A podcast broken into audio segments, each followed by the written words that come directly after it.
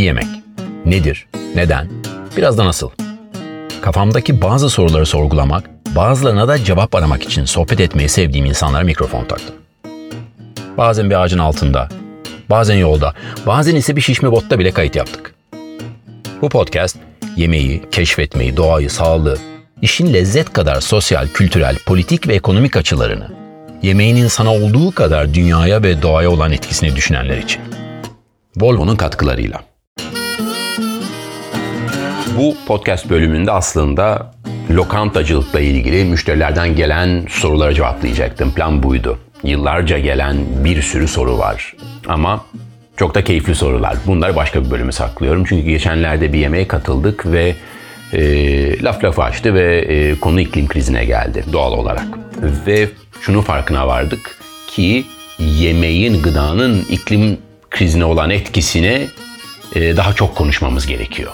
Defalarca belki 10 küsür senedir konuştuğumuz için e, birçok yerde işte yazılar e, yazıldı, işte e, programlarda konuşuldu vesaire ama daha çok konuşmamız gerekiyor. Her gün her gün anlatmamız gerekiyor.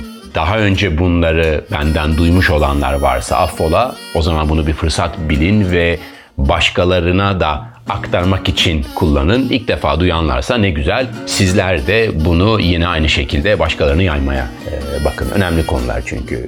Gıda tahmin edilenden çok çok daha e, etkili. İklim krizine olan etkisine baktığımızda. E, aslında merkezindeki konulardan biri gıda veya da gıda üretimi.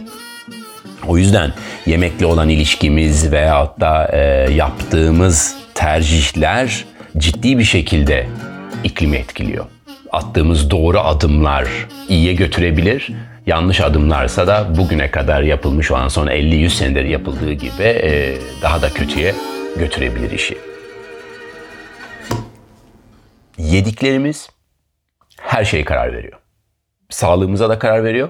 Toprağın, denizin, havanın da sağlığına karar veriyor. E, doğru yemeği seçersek genelde bize iyi geliyor ve, ve işin güzel tarafı genelde bize iyi gelen toprağa da iyi geliyor, doğaya da iyi geliyor veyahut da tersi. Doğa için iyi geleni seçersek genelde biz de ucundan faydalanıyoruz. E, belki burada biraz duraklamak gerekiyor. Hep biz biz diyoruz. Ana konu biz miyiz burada? E, çok ben merkezli veyahut da bencil e, yaratıklar olarak insanlara hep ilk aşamada ben ne olacağım, benim geleceğim ne olacak diye düşünebiliyor. Aynen müsilajda da aynısını gördük. Ee, Marmara'da müsilaj çıkınca insanlar eyvah ne balık yiyeceğiz diye konuşmaya başladı. Veyahut da e, balıkçılar biz ne satacağız, e, ekmek paramızı nereden çıkaracağız diye konuşmaya başladı. Veyahut da anneler babalar ah çocuklarımızın güzel ayaklarını nereye nereden denize sokacağız? Yani hep konu yine o bencil ben merkezli e, bakış açısıyla ben ben ben ben ne olacağım buradan? E, konu çok çok daha önemli. E, bizim buradaki 100, 100 senelik hayatımız hiçbir şey değil.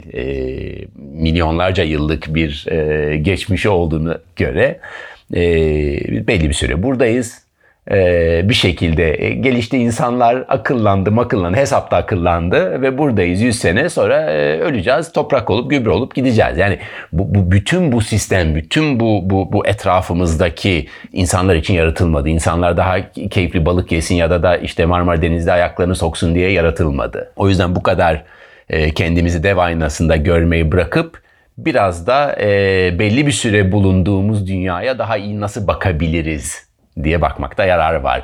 Ee, çocuklarımıza daha güzel bir dünya bırakalım dediğimizde sadece yine bencil bir şekilde kendi çocuklarımıza değil aslında ortak bir miras olarak baktığımız zaman gelecek nesiller veyahut da nesiller değil gelecek e, hayvanlar, ağaçlara da daha iyi nasıl bir ortam bırakabiliriz diye bakmakta e, yarar var.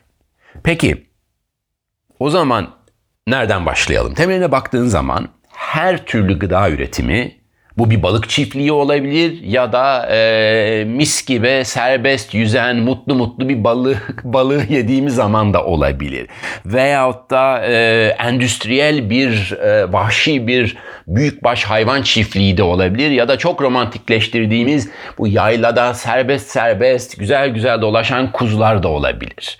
E, bu bir e, endüstriyel e, korkunç e, zehirlerin e, toprağa sokulduğu bir endüstriyel tarım da olabilir veyahut da romantikleştirdiğimiz organik tarım da olabilir. Her şey, yaptığımız, yediğimiz her şeyin bir etkisi var. E, genelde kötü bir etkisi var. Yaptığımız her şey bir şekilde etkiliyor.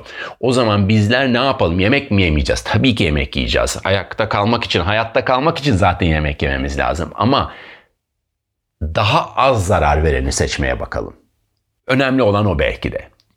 Bu işi imkansızlaştırırsak e, böyle onu yapmayacağım, bunu yapmayacağım, şunu yapmayacağım, bunu yapmayacağım demeye başladıkça çok sert bir şekilde zaten ip kopuyor ve ulaşılabilir olmaktan çıkıyor iş. O yüzden biraz daha gerçekçi, biraz daha e, insanların zaaflarını bilerek yol almak sanki daha mantıklı geliyor bana. Ee, şöyle bir örnek vereyim ama bunu vermeden de kaçmayayım. Elma çok simgesel bir şey tarımda elma sağlıklıdır. Bir elma yersek işte içindeki lifler bize iyi gelir. İşte şöyle besler böyle besler işte rahmetli deden derdik işte günde bir elma yedim mi işte doktora gitmezsin vesaire. Okey çok güzel. Ama bu elma nerede üretiliyor? Nasıl üretiliyor? Ee, bu elmayının e, dibine e, çok tuhaf bir şekilde tarım ilacı denen konu aslında zehir Zehir zemberek, korkunç bir zehir hem de. Bu mu kullanılıyor yoksa doğal bir şekilde e, yetişiyor bu elma? İçinde bir kurt yetişebiliyor mu? Kurt yetişiyorsa ne güzel o da mutlu mutlu yaşıyor orada demek ki aslında o ağacın belki peşine gitmemiz gerekiyor. O ağacı sulamak için ne kadar su kullanıldı? O su nereden çekildi? Temiz bir su mudur? Yan tarlada neler yapılıyor neler yapılmıyor? Bu daha daha dur daha ağaç yerine e, daha bu ağaç yetişecek kaç sene boyunca yetişecek ve bu ağaçtan çıkan elma toplandıktan sonra bu e, ayıklama merkezine nereden gelecek eğer böyle bir şey varsa? Traktör mü kullanılacak? Onun yakıtı ne olacak? Onun karbon salımı ne olacak? Ondan sonra e, o traktör üretmek için zaten başlı başına bir endüstriden bahsediyoruz. Ondan sonra o e, çiftlikten şehire gelmesi için e, karayoluyla genel, e, geliyor genelde ve e, yine aynı şekilde nakliyede ne oluyor? Ondan sonra buzhane meselesi giriyor işin içine. Ne kadar bunu saklıyoruz ki e, cici şehirliler bunu bütün 12 ay boyunca yiyebilsin?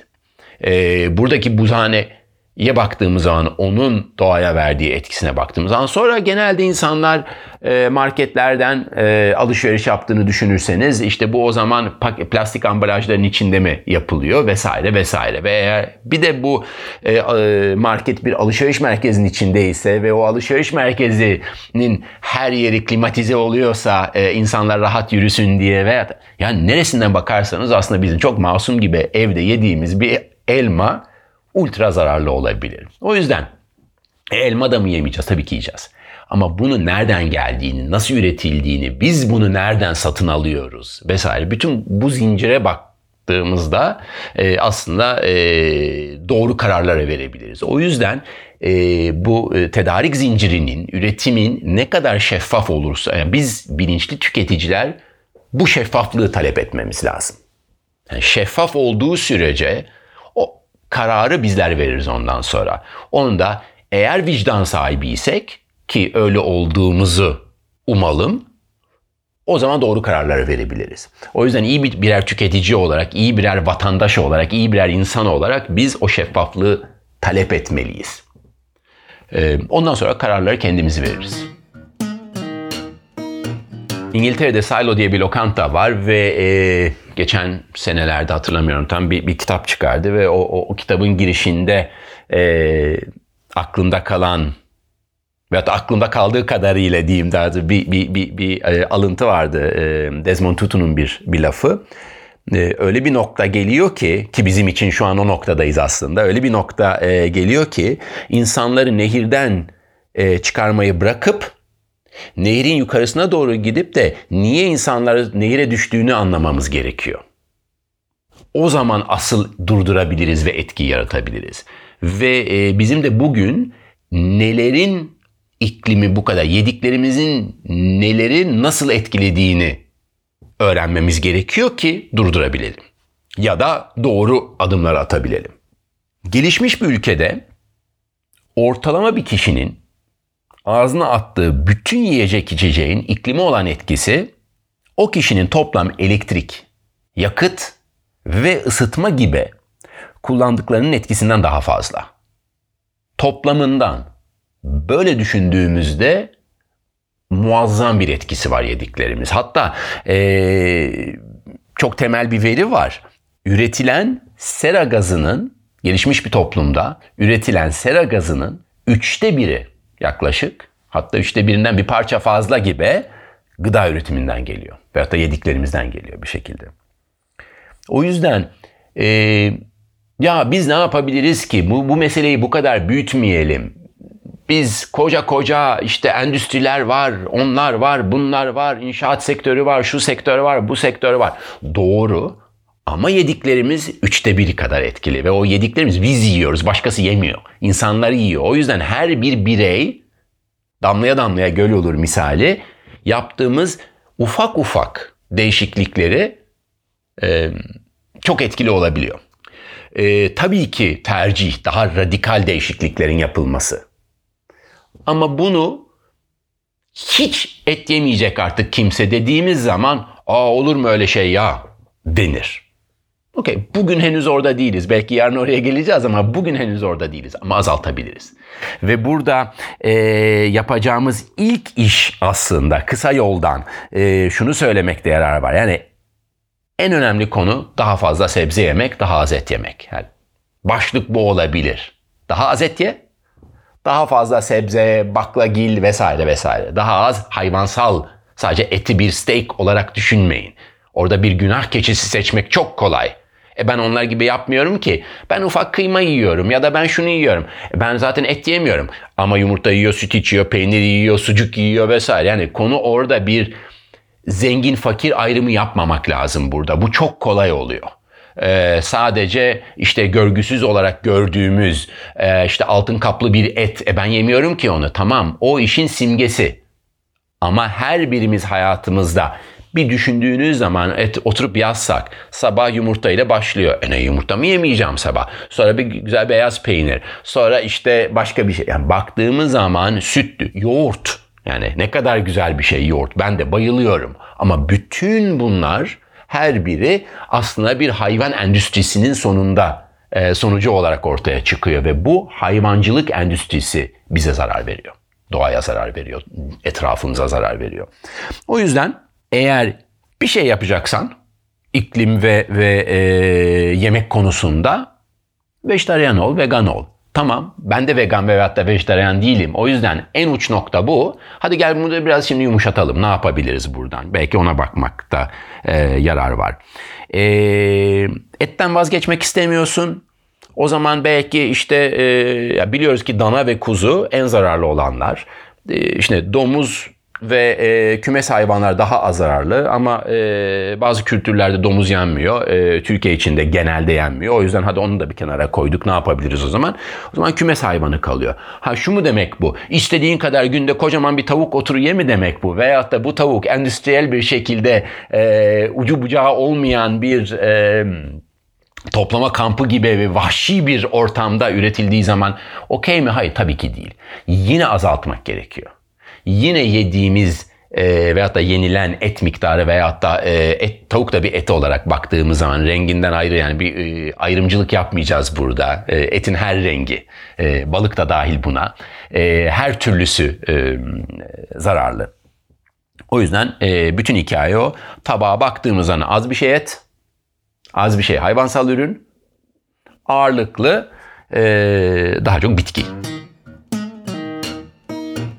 Şimdi burada e, Türkiye üzerinden bir şey söyleyeceksek o da şu. Öyle bir coğrafyadayız ki toprağa parmağınızı soksanız kulağınızdan çiçek çıkacak, bitki çıkacak. Yani o kadar verimli e, olma potansiyeline sahip Ha, bu kullanılıyor mu kullanılmıyor doğru politikalar falan. Şimdi hiç politikalara girmemeye çalışacağım ama e, doğru politikalar olduğu takdirde o kadar verimli bir e, iklim krizine rağmen, çölleşmeye rağmen hala hazırda verimli bir, bir alanda yaşıyoruz ve etrafımızda semt pazarı olsun, şu olsun, bu olsun etrafımızda çok ciddi miktarda ve kalitede birçok insanın gıpta ettiği kalitede e, meyve ve sebze e, var etrafımızda, baklagil var etrafımızda. Ve yemek yeme alışkanlıklarımız aslında büyük annelerimiz, büyük babalarımızdan kalan yemek yeme alışkanlıkları bu tür bir yemeğe uygun. Bu tür bir yemek alışkanlığına uygun.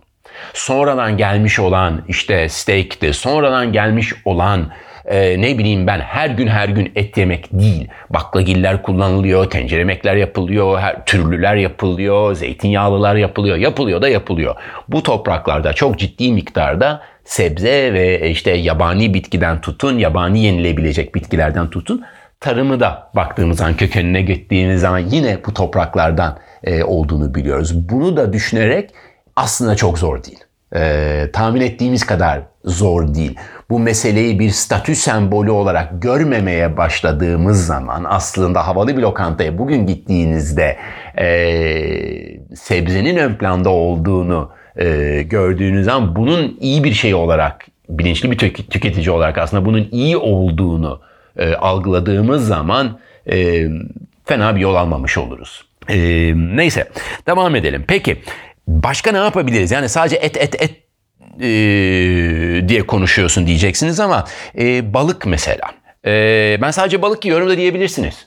Ben et yemiyorum ki ben kırmızı et yemiyorum. Yine balığın veyahut da temiz bir denizden geliyorsa, içinde ağır metal yoksa, işte örnek ton balığı gibi vesaire, kılıç ve bir diğer büyük balıklardaki gibi ağır metal yoksa içinde, e, ben bana daha iyi geliyor. Evet sana daha iyi gelebilir. Doğru.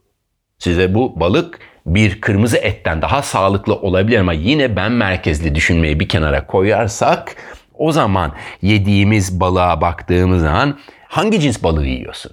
Eğer sardalya ve hamsi yiyorsanız örnek, yani Türkiye özelinden konuşalım şimdi.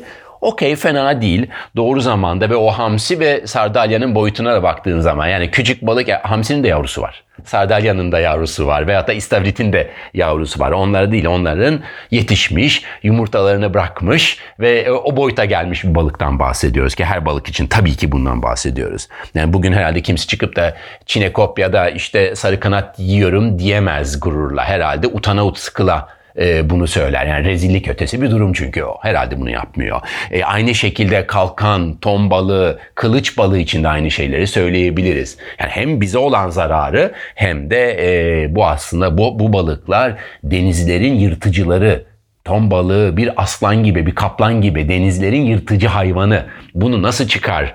Öylesine bir ton balığı konservesine sokup e, ve, ve yiyorsun. Gidip de e, bir ton balığı yakalayıp yabani bir ton balığı ya, bir e, yabani bir aslanı yakaladığımızı hayal edin. Bir benzetme yapacağım. Ve ondan ondan sonra bir kafese koyalım. Sonra semittirelim, büyütelim ve aslında bu bir aslan çiftliği. Hadi gel yiyelim bu aslanı. Diyebiliyor mu bugün kimse?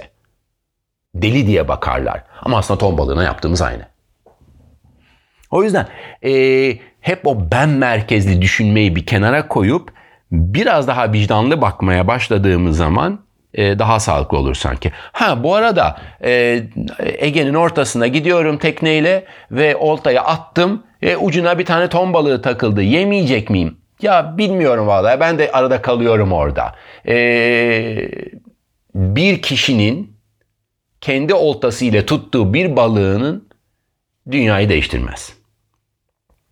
O yüzden bu kadar uca gidersek e o zaman bir, bir çözüme doğru da gidemeyebiliriz. Okyanusun ortasında çıkmış Kanarya Adalarından Karayiplere gidiyor yelkenliğiyle.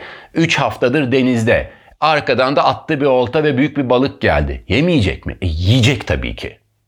Ağır metal riskini kendisi alır. O insanın içindeki balığın ağır metal riskini. Ama tabii ki yiyecek. Yani e, burada önemli olan bunları da kötüleştirirsek o zaman asıl büyük vahşi, devasa gırgır reislerini veyahut da işte o dev balıkçılık endüstrisini e, o zaman görmemiş oluruz. Asıl konu o. Asıl o büyük üretim ve hunharca talan edilen e, balıkçılık ve, ve genel olarak üretim bize zarar veren. Neyse devam edelim biraz. E, buradaki hikaye şu. Müşteri bunu istemeyecek. Asıl nokta çözüm ne peki? Balık. E, tamam geldi. E, gittiğiniz zaman sushi lokantasına e, yemeyeceksin ton balığını veyahut da buna benzer başka balıklar. İstemeyeceksin. Bu kadar basit. Nereden geldiğini bu balığın, nasıl tutulduğunu, hangi boyda olduğunu, gittiğimiz havalı lokantalar eğer paramız yetiyorsa ve gittiğimiz bir havalı balık lokantasında evet ve çinekop ve e, e, sarı kanat varsa söyleneceksiniz o lokanta sahibine. Diyeceksiniz ki ya sen ne hakla bunu satıyorsun diye. Sorgulayacaksınız. Bu da bizim başta söylediğimiz bilinçli tüketicinin en önemli sorumluluğu. Tüketici eğer sarı kanat yemeye devam ederse ve ya ne olacak canım bir kereden diyorsa çok da güzel oluyor. Bunu diyorsa zaten e, o, o, o insanın işte başta söylediğim vicdan meselesine geliyor. E, bunu tekrar tekrar edeceğiz. Bunu evet biraz demonstratif bir şekilde gerekiyorsa tekrarlayacağız ki e, kafalara girsin bu mesele. Peki balığı bir kenara bırakalım. E, burada başka yapabileceğimiz iklim dostu proteinleri seçmek. Baklagiller, mercimek, nohut, fasulye, bir sürü lif ve protein var hepsinde. Hem bize çok iyi geliyor hem toprağa muazzam yararlı bunlar. Düşünsenize dananın etkisinden 50 kat daha az doğaya etkisi var. Ya protein ihtiyacımız var tabii ki karbonhidrata da ihtiyacımız var. Bunu biliyoruz ve nasıl bir karbonhidratı tabağımıza koyduğumuz önemli. E, patates gayet sağlıklı. Pirincin mesela patatesten 16 kat daha fazla iklim etkisi var. Bunu çoğu zaman düşünmüyoruz. Ya ne olacak ki biraz pilav veyahut da biraz patates ama bu ikisinin arasında bile fark var. Demiyorum sabah akşam patates yiyelim. Arada pirinç de yiyebiliriz tamam. Ama ne kadar çok bilirsek o kadar doğru karar e, verebiliriz. Tabii ki çok önemli bir konu da mevsimsellik. Eğer kışın ortasında hala domates peşine koşuyorsak, örnek çok e, sembolik bir e, üründür domates. Hep denir ya ben eski çocukluğumun domatesini yiyemiyorum. Doğru. Bulunmuyor vesaire vesaire. O işin bir tarafı. E, sürdürülebilirlik dendiği zaman sadece e, doğa değil aynı zamanda o kültürün de devamı, o, o, o tatların da devamı önemli. O belki başka bir bölümde konuşabiliriz. Kültürlerin sürdürülebilirliğini konuşabiliriz başka bir bölümde ama şu an tamamen iklim e, krizi veyahut da iklim dostu, e, iklim krizine odaklanıyoruz veyahut da iklim dostu yemeklere odaklanıyoruz. Şimdi mevsimsellik çok önemli. Eğer 12 ay bir ürünü yeme peşinde gidiyorsak o zaman onun üretim şekli, doğa doğal olmayan üretim şekiller peşine gidiyoruz o zaman demek ki. Bunu muhafaza etmenin yollarına gidiyoruz o zaman. Bu, bu, bu, bu son derece önemli. Sadece burada mesele sa- sağlık ve lezzet e, konusu da değil tabii ki. Kullanılan enerjiyi düşünün. Yani bir serayı ısıtmak için kullanılan enerji, onu örtmek için kullanılan plastik vesaire vesaire. Bütün bunu düşünürsek e, mevsiminde tarladan gelen bir ürünü yiyebilmek önemli. Konu yine dönüp dolaşıp aynı yere geliyor. Bizim için iyi olan genelde doğa için daha sağlıklı. İklim için daha sağlıklı olan genelde bizim için daha sağlıklı. Peki e, şu su meselesine gelmekte yarar var. E, çoğumuzun atladığı bir konu bu. En iklim dostu olan içecek tabii ki su. Yeter ki şişelenmiş olmasın. Musluktan gelsin doğrudan. Evet evet musluk suyu içelim belediyelerden içilebilir bir musluk suyu talep edelim hep birlikte.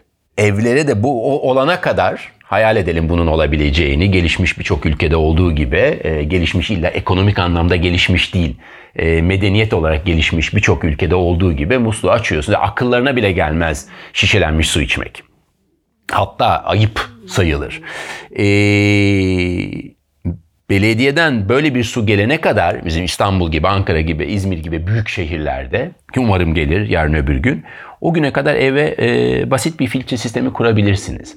Aynı şekilde lokantalarda tamamen filtrelenmiş su servis edebilir. Bu zor bir konu. Burada çok ciddi kültürel bariyerler var. ay aman ben işte musluk suyu içmem bunu. Ee, çoğu kişi musluk suyunun kötü olduğunu düşünüyor. Bunda çok iyi bir şekilde e, su satan şirketler, su üreten ne demekse su üreten, su şişeleyen demek daha doğru belki burada. Bunu yapan şirketler bunu gayet iyi e, fırsat bilip şişe suyunun daha sağlıklı olduğunu, ister camya, ister pette ya da ister başka bir şekilde damacana olsun, şöyle olsun, böyle olsun bin tane reklamlar, kampanyalar, şunlar bunlar yapılıyor. Ama aslında iyi filtrelenmiş bir su en doğru olanı. Ee, bunun artık tartışacak bir tarafı yok. Ee, şimdi burada yine tüketiciye çok ciddi bir rol düşüyor. Geçenlerde e, Karaköy lokantasına gittik ve çok hoşumuza gitti. Soruyorlar. Çok güzel filtrelenmiş suyumuz var veyahut da şişe suyu mu tercih ediyorsunuz? Ve etrafımıza baktığımızda çoğu masalarda filtrelenmiş su çok hoş bir şişeyle masalarda. Bu çok çok önemli bir adım ve umarım önümüzdeki dönemde daha da çok lokantaya yayılacak bu. Yine o lokantanın müşterisiyle olan ilişkisi ve o lokantadaki müşterinin beklentisi. Maalesef yurt dışından gelen birçok insan kendi ülkesinde e, filtrelenmiş su içse de veyahut da musluk suyu içse de Türkiye geldiği zaman hala belli bir miktarda güvensizlik var ve sorguluyor. E aynı şekilde buradaki birçok müşteri. Ee, işte tadı evet doğrudur. Doğadan böyle dağdasınız işte müthiş güzel bir dağdan çıkan bir akan bir suyu içtiğiniz zaman onun lezzeti bambaşka. Buna diyecek hiçbir şeyim yok. Belki içindeki mineral kompozisyonu daha da iyi bizim için. Buna da diyecek bir şeyim yok. Yani buna, buna karşı çıkmıyorum. Ama onun orada şişelenip ve o bölgenin yeraltı suların tamamen yok edilip bir şişeye tıkılması, ondan sonra kamyonlarla, tırlarla şehirlere gelmesi ve burada bunun raflara konup satılıyor olması, sonra da o şişeyi plastik ya da cam ya bırakın geri falan dönüştürdüğü yok kimsenin bunları. Dolayısıyla onların çöpe atılıyor olması tabii ki mukayese edilmez. E ama ben o çok seviyorum o lezzetli suyu. Ya bırak benciliği o zaman derim. Diyecek başka bir şey kalmıyor. Konuşulan bir konuda tabii ki yerel tüketimin ve, ve özellikle küçük üreticiden almanın etkileri. Ee, yerel yemek önemli. En basit sebebi nakliyesi. Nakliyesi kısa. İkincisi mevsiminde yerel yemek. Bugün orada ne yetişiyorsa onu evinize veyahut da lokantanıza alıp yemeniz, yapmanız, hazırlamanız, satmanız neyse artık bu. Bu da tabii ki tarımın doğru yapıldığı takdirde. Şimdi her zaman küçük üretici her zaman iyi demek değil bu. Ee, o küçük üretici sertifikalı olmayabilir tanıyor musunuz o zaman? O zaman da işte nasıl ki kasapla ilişki kurun denir hep. E aynı şekilde o zaman manavınızla veyahut da eğer kendiniz alıyorsanız özellikle mesela İstanbul gibi büyük bir şehirlerde şehrin hafif dış dışarılarına doğru, uçlarına doğru küçük üreticiler var. Onlarla o zaman ilişkiyi kurdunuz mu? Gerçekten toprağına nasıl davrandığını veyahut da hayvan eğer bir, bir hayvansal bir ürün alıyorsanız oradan ona nasıl davrandığını, ona neler beslediğini biliyor musunuz? Bu kadar küçük üretici her zaman organik sertifikası alamayabilir. Onun hem prosesi hem maliyeti yüksek olabilir. E o zaman güven ilişkisine dayanıyor. Gerçekten güveniyor musunuz? E bu arkadaşınıza güveniyorsunuz. Yani arkadaşınıza güveniyorsanız ona da güvenebilirsiniz. Eğer o doğru ilişkiyi kurarsanız. O, bu gerçekten önemli bir konu. Çünkü her zaman romantikleştiriliyor. Bazen görüyorum yol kenarında. Organik yazmış kocaman e, tabelasına teyze satarken Ondan sonra bir bakıyorsunuz o sattığı kulübenin arkasındaki tarlada dünya kadar e, zirai zehir e, ambalajları duruyor kenarda. E bunlar ne diyorsun teyze? E canım bunlar işte öyle iyi geliyor diyor mesela. Çünkü o bölgedeki satış elemanı işte bu işte X firmanın e, satış elemanı abla bunlar iyi gelecek ya da amca bunlar iyi geliyor bak ancak bununla böyle daha fazla verim alırsın. E ama e, sera değil bir şey değil. E tamam organik mi o zaman ya da organiğin ne olduğunu dahi e, bilinmiyor olabilir. O yüzden e, o ilişki önemli. E, ama tabii ki büyük endüstriden ziyade e, küçük üreticilerden ve yakından ve mevsiminde almak her zaman e, her zaman e, tercih edilmeli. E, aynı zamanda e, şöyle bir mesele var. Sadece yakından değil. Aynı zamanda eğer küçük üreticiden alıyorsanız ve evet belli bir yol alabiliyorsa e, şimdi şöyle, şöyle düşünün. Anadolu'nun ortasında bir küçük üretici e, ve onun ürettiği harika bir yöntemle ürettiği küçük elmalar veyahut da bu bu elmalardan yaptığı sirkeler veyahut da e, tarlasındaki acı biberlerden yaptığı acı biber sosu ya da salçası diyelim. E, bunu aldığınız zaman e, nakliyesi var tabii ki bunun.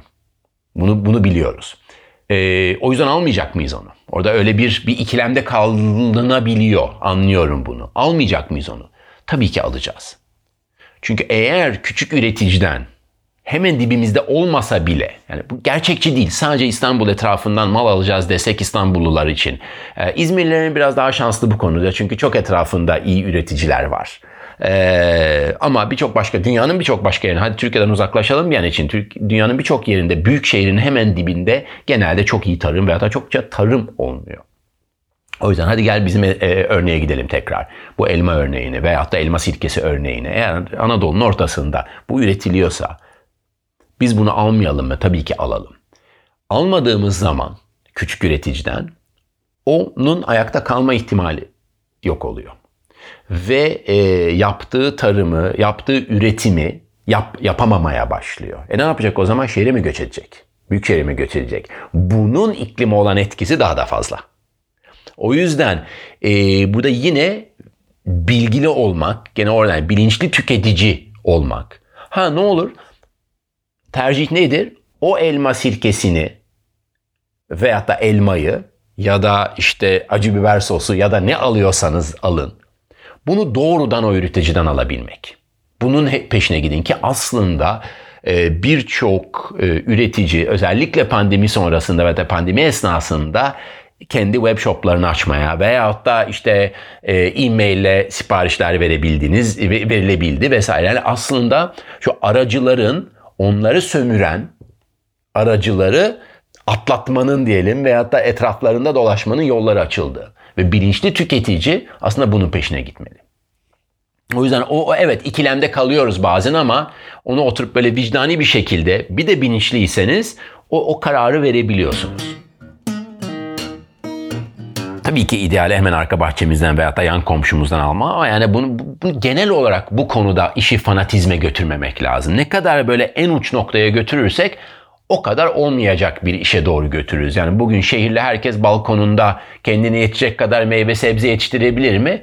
Bilmiyorum. Kaç kişi hadi mümkün olsa bile kaç kişi bunu yapar? E, o zaman yani bunu okay, çok romantik tatlı oluyor böyle tatlı bloglarda orada burada Instagram'da yazıyor. Balkonunuzda ne güzel domates yetiştirin. Ben de yetiştirmeye çalıştım. Koca koca yazın sonunda iki adet domates alabildim koca saksıdan.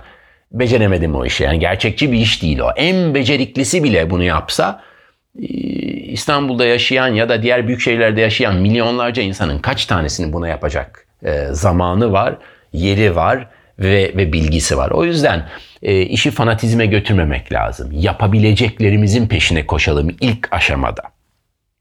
Bütün bu konuştuklarımızın sonucunda konuşmadığımız en önemli konu kalıyor. O da gıda israfı. Eğer karbon salının üçte biri gıda üretimin sonucunda oluşuyorsa bu devasa bir miktar. Bu üretmek için bahsediyoruz. Ama üretilenlerin sadece üçte ikisini yiyorsak, kullanıyorsak, üçte biri tamamen çöpe atılıyorsa, daha sofraya gelmeden, bu tarlada, yolda, markette, evde, lokantada, ne bileyim ben nerede, her yerde. Üçte bir yaklaşık basit rakamlarla söylüyorum tam olmasın diye insan akılda kalsın diye özellikle basit rakamlardan yani üçte bir, üçte bir, üçte bir diyorum kolay olsun diye.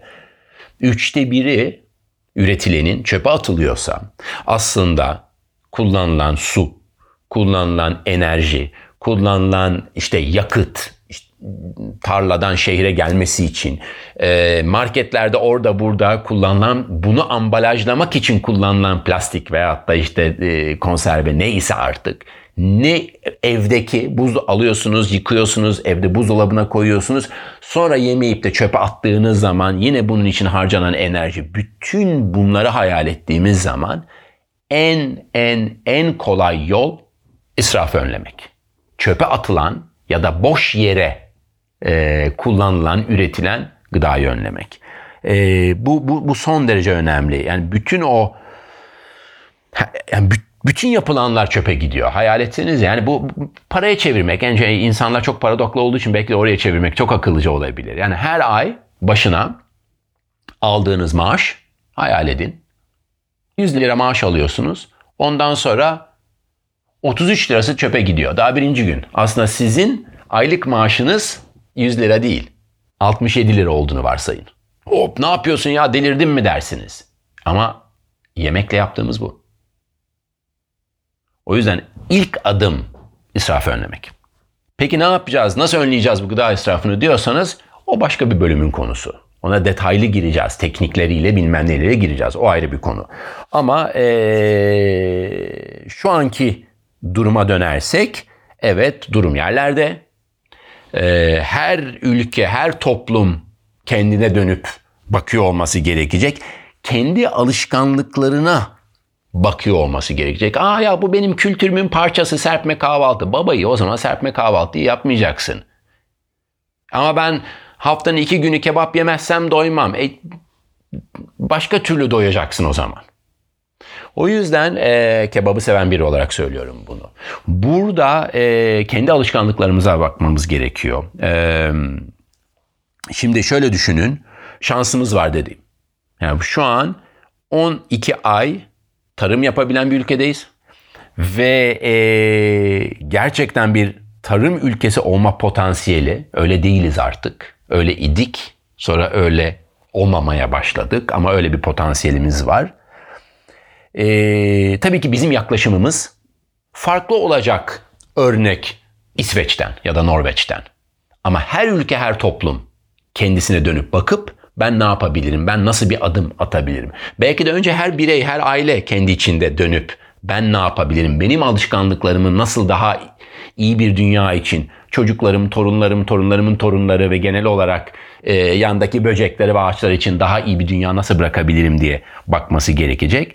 Ama çok temel bir ortak noktamız var burada. O da şu. Daha az et, daha az hayvansal gıda, daha çok bitki ve tabii ki daha az israf.